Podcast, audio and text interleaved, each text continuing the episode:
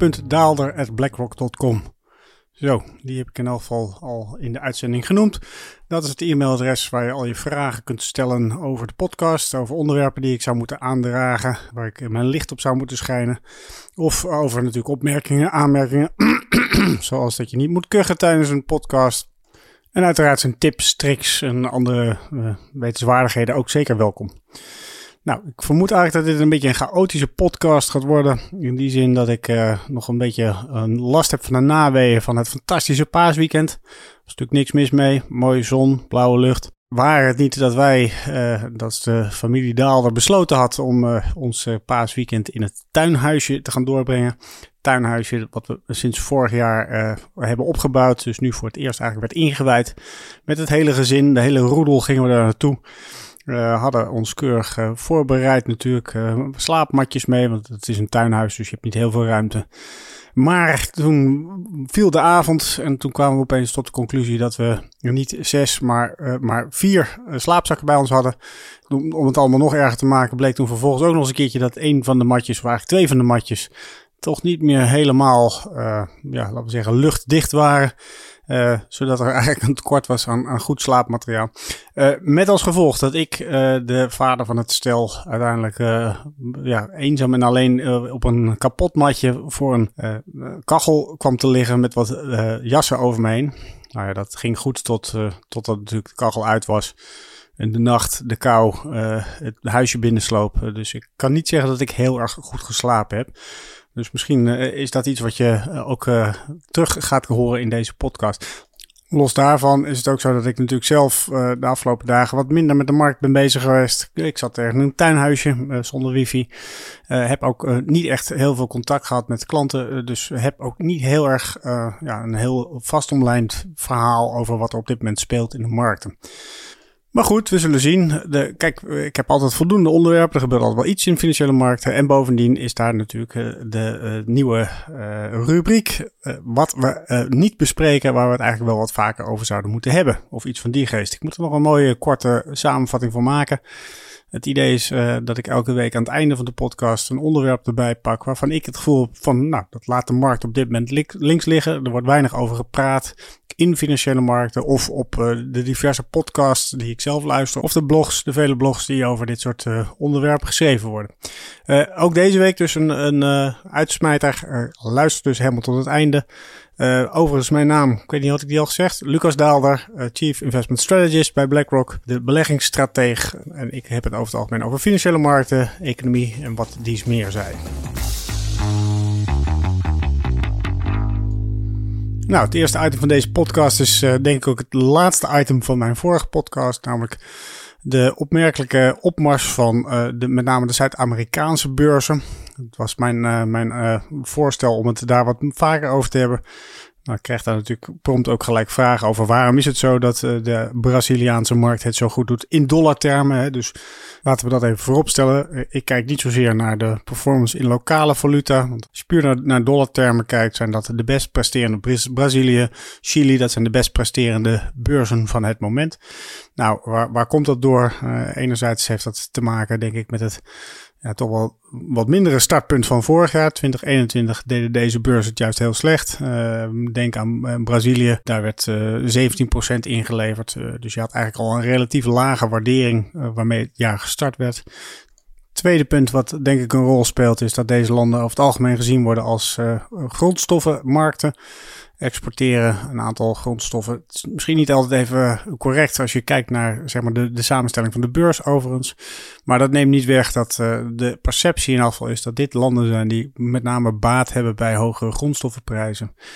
En de derde factor die de resultaten heeft uh, ondersteund is het feit dat de lokale valuta juist gestegen zijn voor de verandering ten opzichte van de dollar. Nou, dat heeft weer enigszins te maken met datzelfde grondstoffenverhaal. Uh, anderzijds zie je dat de, met name die Zuid-Amerikaanse landen dit jaar, of eigenlijk vorig jaar misschien zelfs al begonnen zijn met uh, verkrappend monetair beleid. Uh, en wat dat betreft dat het renteverschil ten opzichte van Amerika eigenlijk in het voordeel van deze landen spreekt. En dat heeft per saldo tot een goede ja, performance van deze beurzen tot nu toe geleid.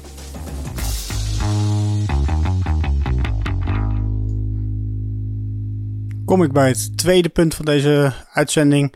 Uh, en dat is wederom eentje die eigenlijk uh, aansluit bij de uitzending van vorige uh, week. luister die vooral nog een keertje. Als je dat nog niet gedaan hebt, Daalder denkt hardop. Je vindt hem in dezelfde feed waar je deze uitzending waarschijnlijk gevonden hebt abonneer je ook gelijk, want uh, daar uh, word ik ook heel vrolijk van. Hoe meer mensen luisteren, hoe liever mij dat is natuurlijk. Maar vorige week kwam het onderwerp ter sprake van hoe moet je nu omgaan als belegger met inflatie. Stel inflatie blijft hoog, welke beleggingscategorie kan je het beste kopen? Kan je je nog indekken tegen inflatie? Nogmaals, ik ga dat niet nog een keertje overdoen, dus ik verwijs wederom naar die podcast van vorige week. Maar na aanleiding van die uitzending eh, kreeg ik toch een aantal reacties die zeiden van ja, maar meneer Daalder, u mag dan wel hardop denken.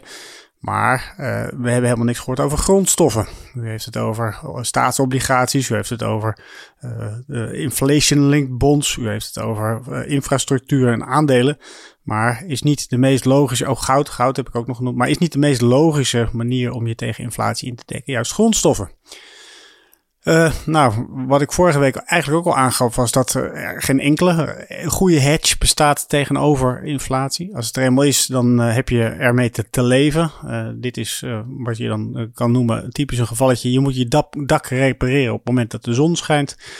Uh, inmiddels regent het behoorlijk uh, en dan kan je nog wel proberen om het zaakje te dichten. Maar de schade die je uh, ondervindt, zal daar waarschijnlijk in eerste instantie niet minder van worden. Bovendien zijn markten nu al op de zaak vooruitgelopen. In die zin, dus ze hebben natuurlijk al het een en ander ingeprijsd. Dus uh, neem het voorbeeld van die inflatieverwachtingen. Als je daarnaar kijkt, dan zie je dat de markt inmiddels al behoorlijke inflatieniveaus verwacht. Daar kan je nog steeds op handelen. Je kan nog steeds je inflatierisico dichtzetten. Maar je betaalt inmiddels natuurlijk uh, een hoofdprijs in vergelijking met uh, de niveaus die je, laten we zeggen, zes tot negen maanden geleden betaalde. Maar goed, terug naar grondstoffen. Uh, wat is er mis om een deel van je portefeuille in grondstoffen te beleggen? Nou, nogmaals, eh, ik ben er niet van overtuigd dat dat een perfect hedge is. Dat is het zeker niet. Sterker nog, ik zie behoorlijk wat risico's uh, die hier aan vastkleven. Ja, het klopt dat grondstoffenprijzen en inflatie over het algemeen een redelijke samenhang kennen. maar je kan je heel sterk afvragen hoe het verband loopt. Dus hoe loopt de causaliteit?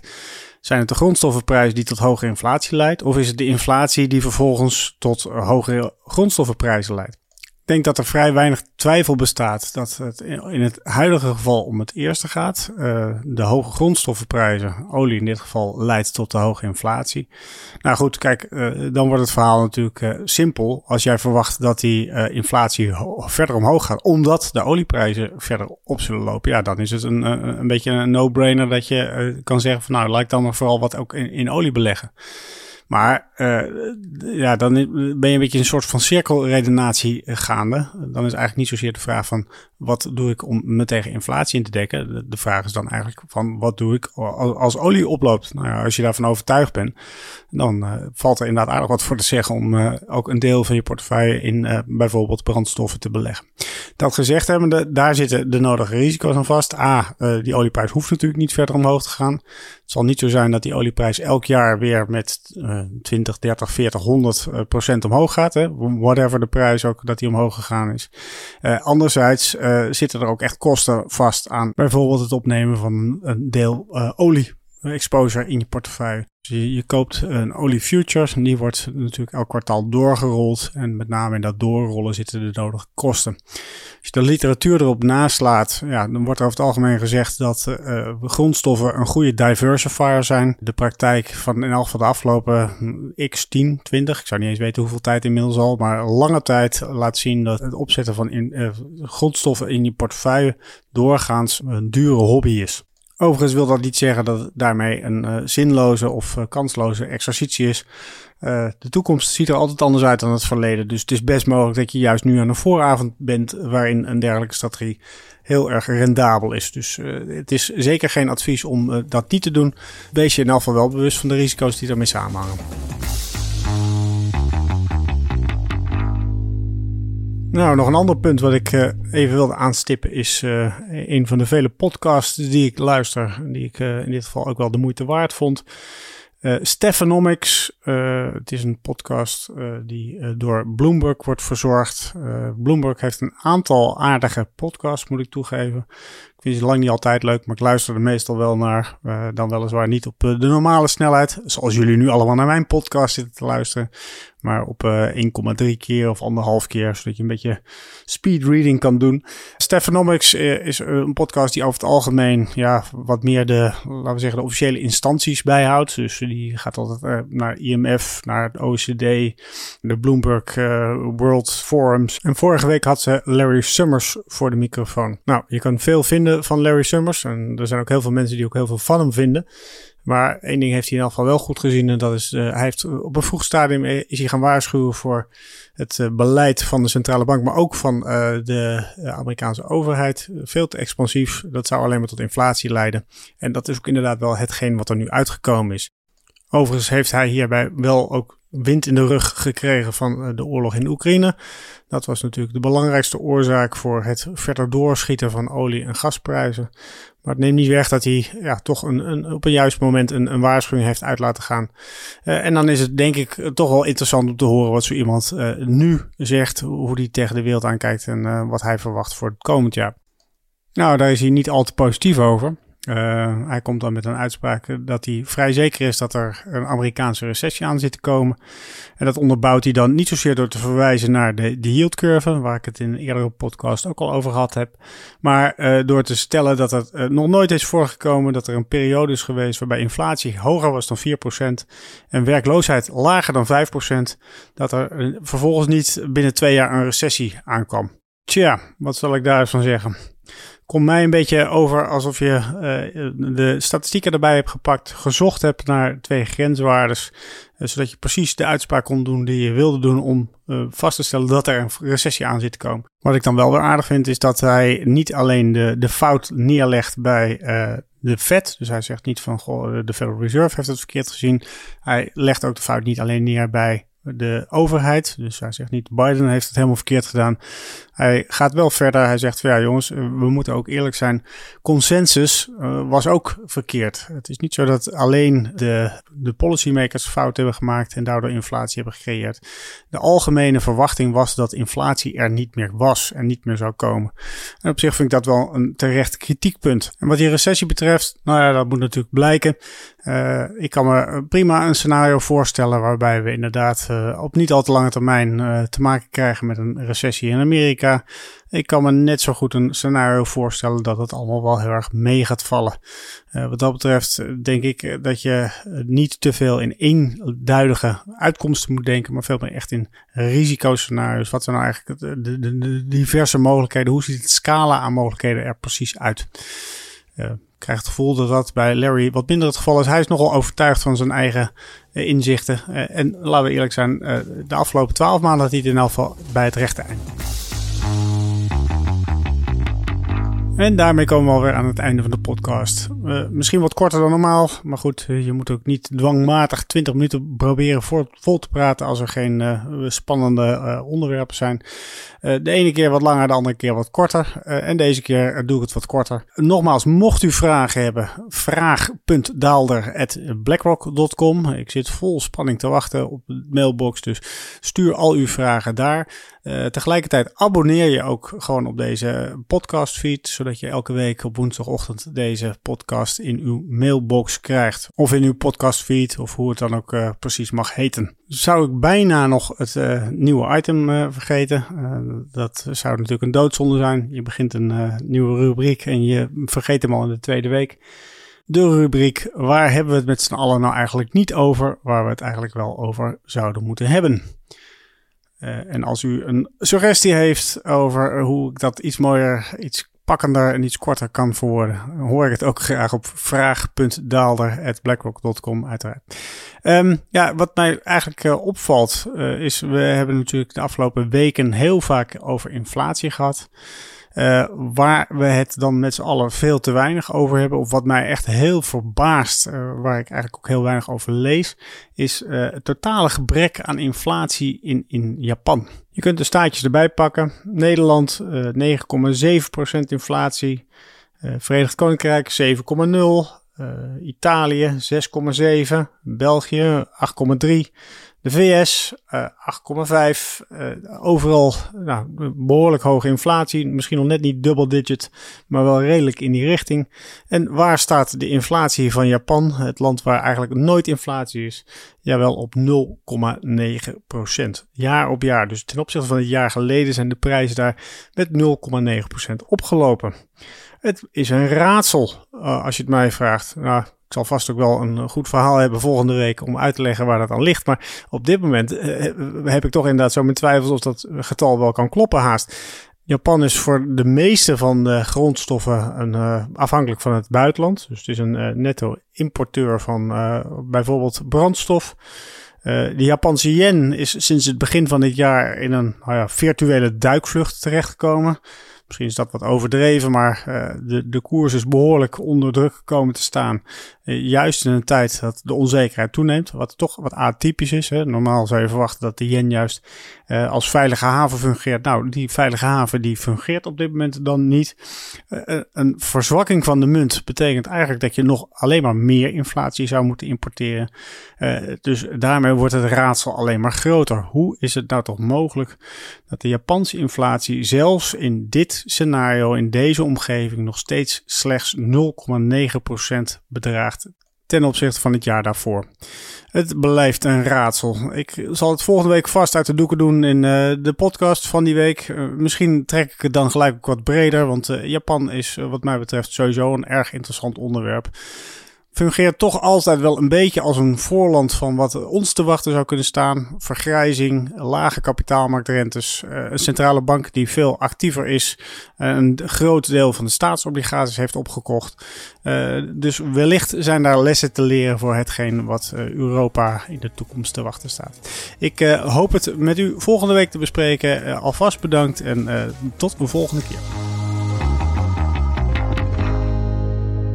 Risicowaarschuwingen. Beleggingsrisico. De waarde van beleggingen en de opgebrachte inkomsten kunnen variëren. Het is niet zeker dat u uw oorspronkelijke inleg terug ontvangt. Dit is een marketinguiting. In het verleden behaalde resultaten geven geen betrouwbare indicatie van het huidige of toekomstige rendement en dienen niet als enige criterium te worden genomen bij de selectie van een product of strategie. Veranderingen in de wisselkoersen van valuta's kunnen ertoe leiden dat de waarde van beleggingen stijgt of daalt. Deze schommelingen kunnen bijzonder sterk zijn bij een fonds dat blootstaat aan een hogere volatiliteit en de waarde van een belegging kan plotseling en zeer sterk dalen. De fiscale regelgeving waaraan beleggingen onderworpen zijn en de hoogte van de belasting kunnen in de loop der tijd wijzigen. BlackRock kan op elk moment besluiten een fonds niet langer aan te bieden. Belangrijke informatie. Deze podcast is alleen bestemd voor professionele beleggers volgens de MIFID-richtlijn. Andere personen dienen niet op de hier geboden informatie te vertrouwen.